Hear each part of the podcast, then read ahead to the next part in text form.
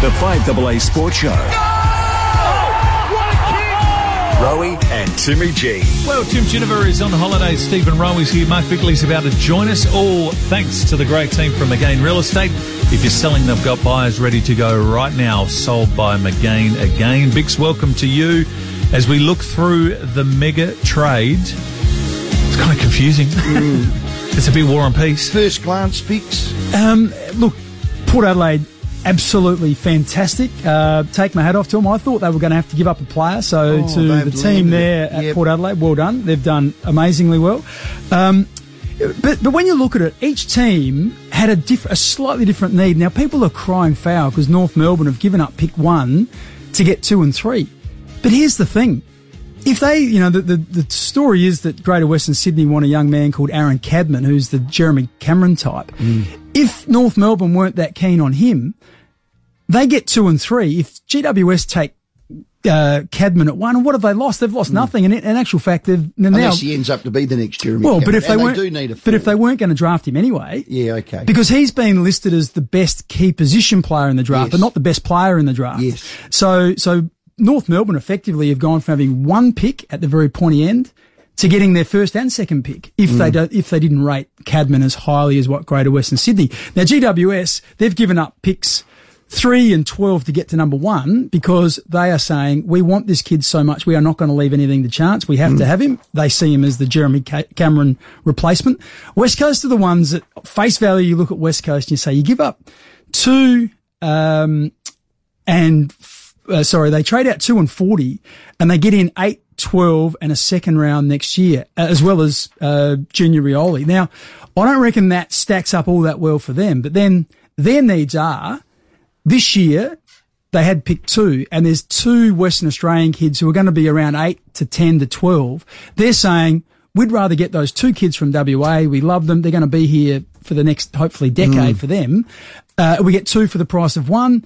Are we paying a little bit too much? Yes, but guess what? That probably saves us in contract negotiations in the long run because Yeah. you never have the go home factor. So everyone has a slightly different need that all gets serviced by this four way deal. So it's a mega deal. what you need is you need everyone to feel like they're winning, and for different reasons, I think everyone feels like they've won in this but trade. some have won a bit better than others. well, only time can tell, can't it? Yeah. it? Port Adelaide. Wow. So keep those texts coming in, Pot Me, Cafe de Village texts. I quite enjoy them. is a lot. oh, Uh, okay. Are you 'em out. laughing now, Row? Yeah, probably not. you once said we would get none of the players. I knew we would land all three. Thank you for that. That's from Kathy. This one from Matt, who says, I'm laughing at every Crow supporter, including you, Row, who did their best to get Georgiades, Sinn or Bergman out the door. We still have pick 33 to get a Sava to Alberton. Suck on that one.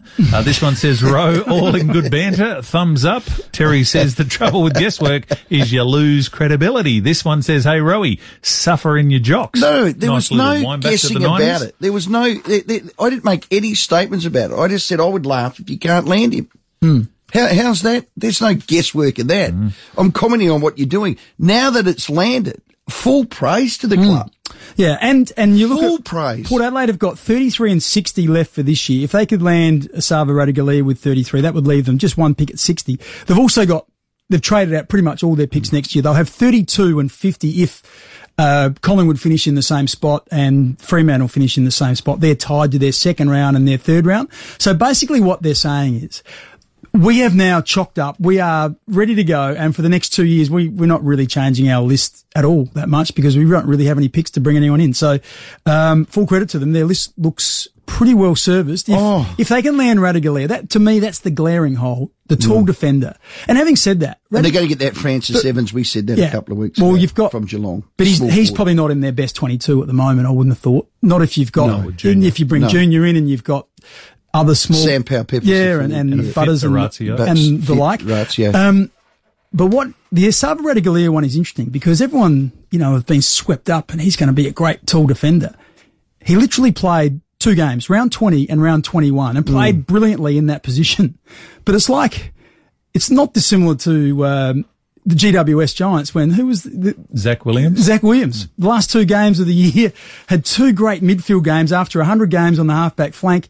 Got to Carlton, who were going to play him as a midfielder, paid him $800,000 a year. Guess what? He's not a great midfielder. After one week, put him back on the halfback. And now he's, he's an $800,000 back flanker. And there is a massive step up between the VFL and the AFL, obviously. So they clearly like what they see, but it's still, I don't think it's a fait accompli that he's going to turn into the next uh, Jeremy McGovern. No, It will be the All-Australian. greatest death riding year of all time. People will be cheering for their own team, and the teams their picks are linked to Mm. to go really badly. Oh, the Crows did that with with um, Carlton that year. Had that in for you. Yeah, not great. Not good. Not great. We've got Adam Kelly coming up. Before we go to a quick break and come back with him, he's the GM of football for, or the head of footy for the Crows.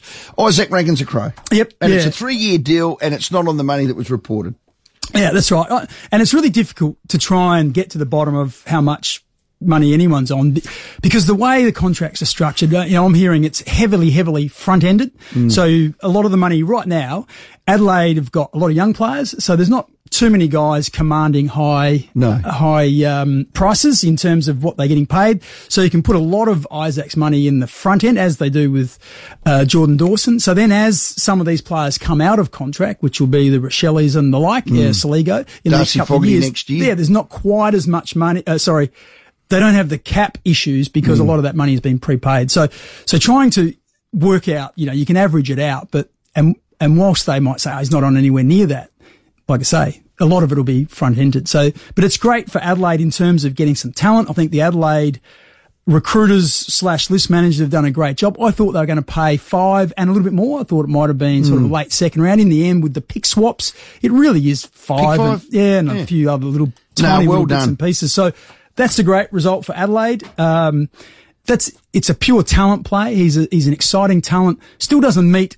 all their needs in terms of I still feel like they need another midfielder. So it'll be interesting to see. I heard you at the start of the show see if they could convert next year's First, first into something, something. this Yeah. year. Yeah, that'd be that'd be an exceptional result if they're able to get somewhere sort of in the 10, you know, 11, yeah, a 12. a dozen or under. I reckon uh, would be where they want to be. Pick 46, get your max, Michalanney. That'll be a win, win, win there as well. Adam Kelly, just after the break, two quick text messages. Dave says that Jason Cripps is a genius. I think he wants a statue of Cripper down at Alberton now. And Dave from Highgate says, what does it mean and how much will it cost Adelaide to get Max Michalanney? Might be pick 46. Well, Points for that might but be Michael. Annie is an interesting one. He's an All-Australian defender. Um, now He's what- around 25, they yeah, say. but here's 25 the, to here's the thing. Adelaide got 23. All that has to happen is he has to not be selected before 23 by anyone else. That's right. Because if he's selected by someone or, or nominated at 22, guess what? Adelaide have to use 23, 23. to get him.